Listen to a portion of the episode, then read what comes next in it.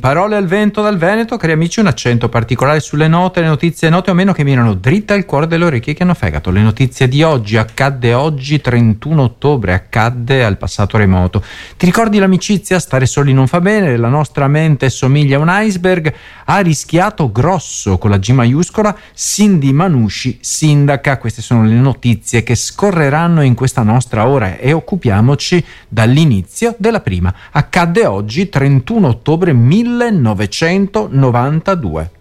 E vi ricordate Galileo Galilei eppur si muove? Bene, la Chiesa nel 1992, in questo giorno, 31 ottobre, riconosce l'errore commesso in quel processo avvenuto nel 1633.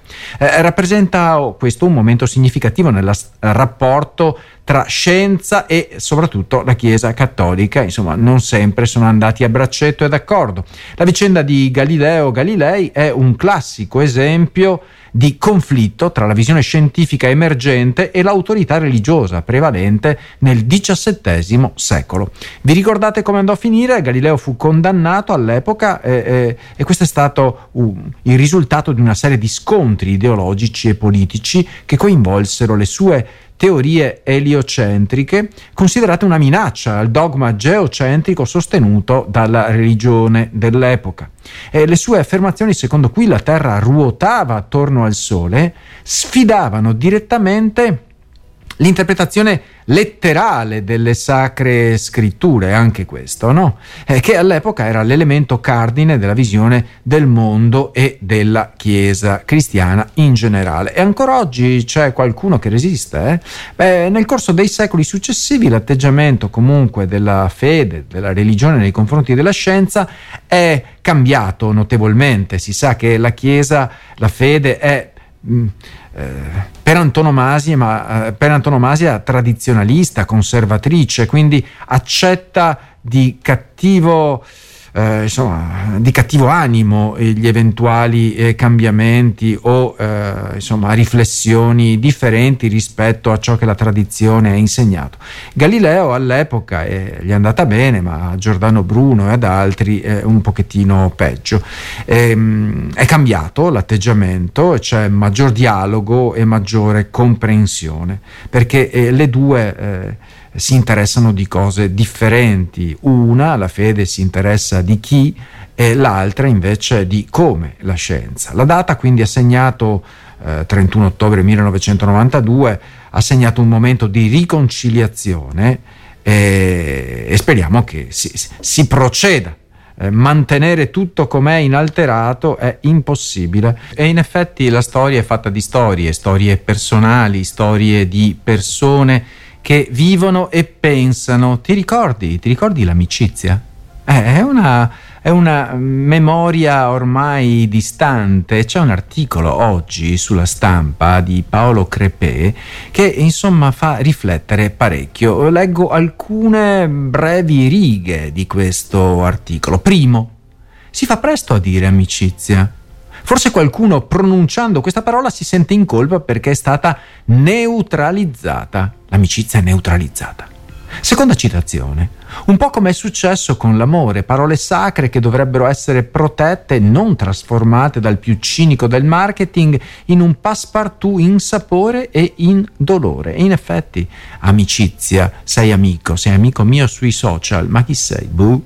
Eh? L'amicizia è stata in qualche maniera eh, eh, eh, ri- rivoluzionata. Eppure ogni tanto, testardamente, continua Paolo Crepè, eh, ritornano evidenti come sugheri sulla spiaggia spinti dall'ennesima tempesta, uno sberleffo della memoria. Ecco, queste, queste parole sono l'amicizia, è uno, uno sberleffo della memoria perché ritorna. Parlo di Friends, vi ricordate Friends, quel telefilm del quale abbiamo parlato anche ieri, visto che è morto uno dei suoi protagonisti, che molto felice e amico non era, eh, non era ecco, eh, se n'è andato dentro una vasca da bagno colma di solitudine e disperazione. Lui che celebrava l'amicizia, Friends appunto, eh, è morto da solo in una vasca da bagno colma di solitudine e disperazione. Lui che aveva regalato a un pezzo di mondo il lusso della real- relazione trasgressiva di un tempo che iniziava a crederci davvero in quei giovani, l'amicizia, lui eh, se n'è andata. Quella vita che noi di provincia vedevamo come ancora eh, eh, e miraggio, anche se ce la potevamo già permettere. Non dobbiamo giocare più all'amicizia, continua Crepè. Ci sono influencer e blogger, nuovi pupari della storia emotiva. In questo brano, dunque, l'autore eh, esprime una riflessione nostalgica sull'evoluzione del concetto di amicizia. Ecco. E sottolinea come parole come amicizia e amore siano state banalizzate ormai e svuotate di significato nella società moderna. Viene fatto riferimento alla serie televisiva Friend, no? Amici, e, alla recente scomparsa di Matthew Perry, simbolo di un'epoca in cui l'amicizia e l'amore sembravano più autentici e soprattutto spontanei. Per concludere, eh, Paolo Crepè sottolinea la perdita di un'epoca passata e l'avvento di una realtà digitale che ha cambiato radicalmente il modo in cui le persone concepiscono le relazioni umane. Si diventa amici di un avatar, un avatar che non ci, si stanca mai di ascoltarci, di consolarci, di, dire, di dirci quello che vogliamo sentirci dire. In poche parole, un eco, un'immagine di noi stessi. Stare soli non fa bene, lo sapevate? Beh, eh, Concita De Gregorio oggi su Repubblica riflette sulla questione perché c'è sempre da qualche parte, scrive nel mondo, una ricerca scientifica che dimostra qualcosa che ti sembrava ovvio anche a spanne, eh? secondo intuito, così, esperienza e buon senso, ma ora ecco che ci sono i dati a dimostrarlo. C'è la scienza, un gruppo di ricercatori ci ha lavorato per tre anni o dieci, poniamo, quindi si può fare un articolo che dice, secondo uno studio recentemente pubblicato sulla prestigiosa rivista Tal dei Tali, titolo Socializzare previene la demenza.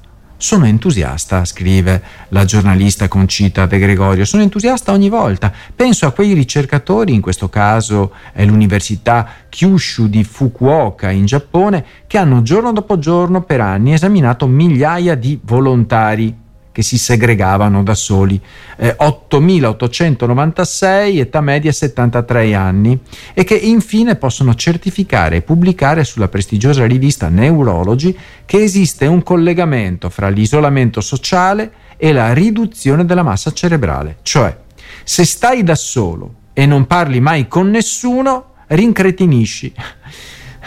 Spero che dire rincretinisci eh, non sia abilismo, il cretinismo è in effetti una malattia e non vorrei eh, eh, offendere chi ne è affetto. Uso qui il vocabolo, scrive Concita De Gregorio, nella sua accezione di uso comune, come dire un amico smetti di fare il cretino, eh, si intende la ricerca, perdere facoltà eh, eh, cognitive.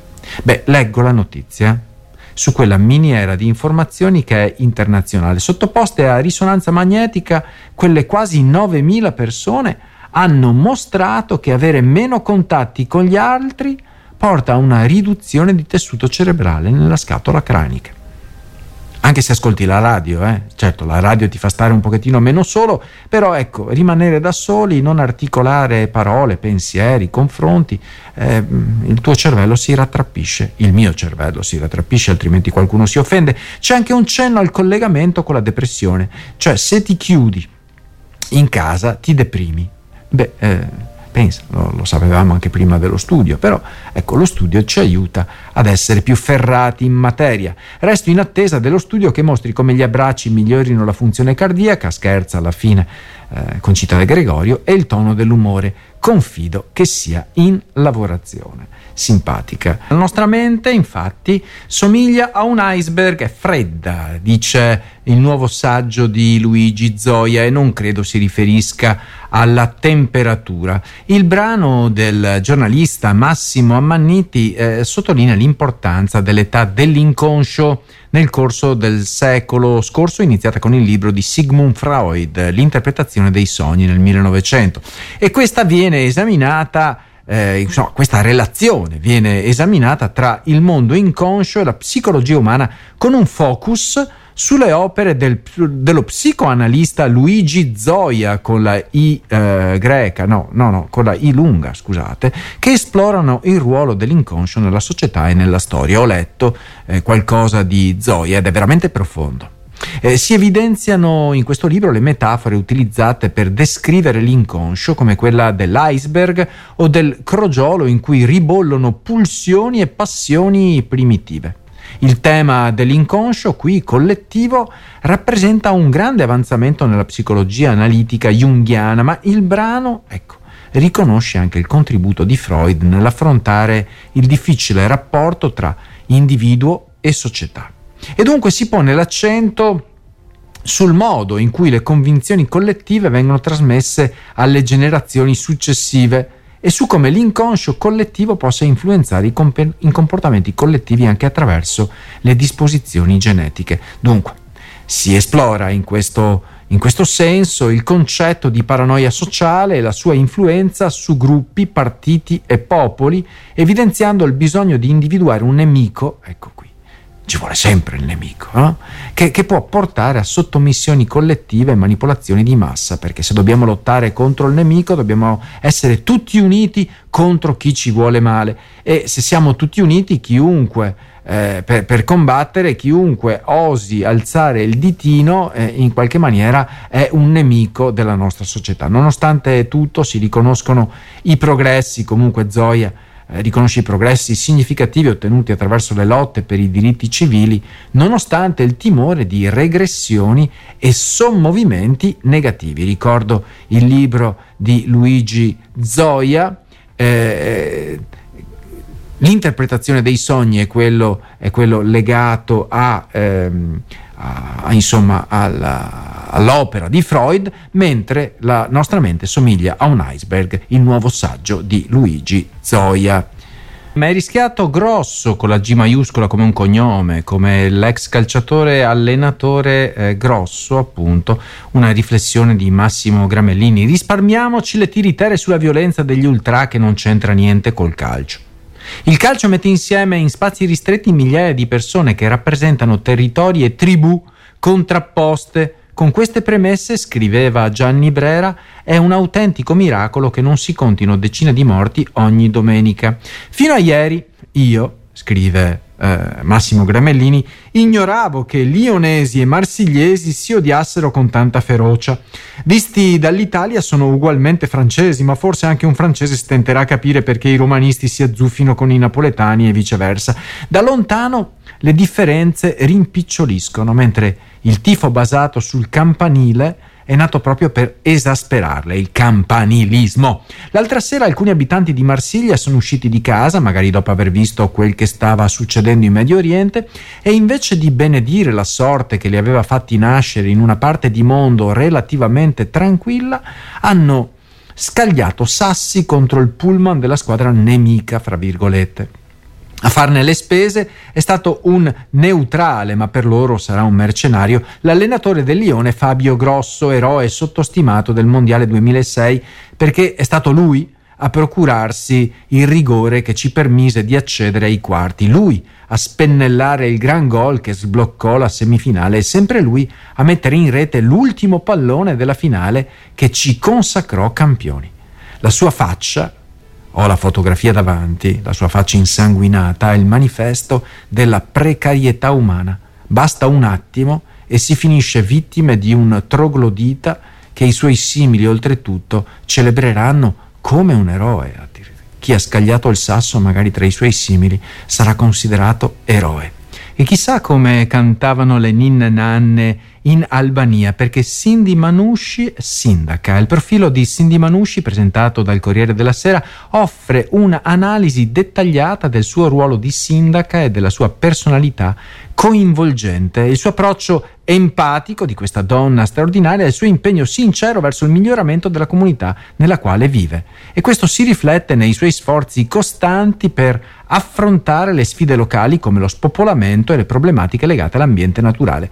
E questa sindaca, che è sindaca di Pieve di Cadore, ehm, incontra ogni mattina al bar, nei bar locali, suo eh, i suoi cittadini, concittadini e la sua capacità è forte di parlare diverse lingue, eh, inclusa una variante locale del dialetto veneto e, e, questo testimonia la sua volontà di connettersi con la gente a livello personale, anche intimo. Ecco.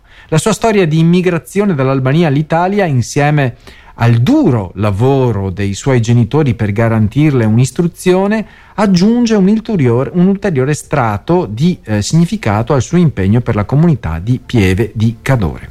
Eh, la sua decisione di sacrificare la sua carriera di avvocato per servire la comunità a tempo pieno eh, dimostra la sua determinazione e il suo impegno per il benessere della città. Eh, l'obiettivo è quello di riportare entusiasmo e prospettive nella comunità e di affrontare problemi locali come il declino demografico, ad esempio, e le difficoltà ambientali eh, che insomma sono ormai dilaganti anche in posti incantevoli come Pieve di Cadore.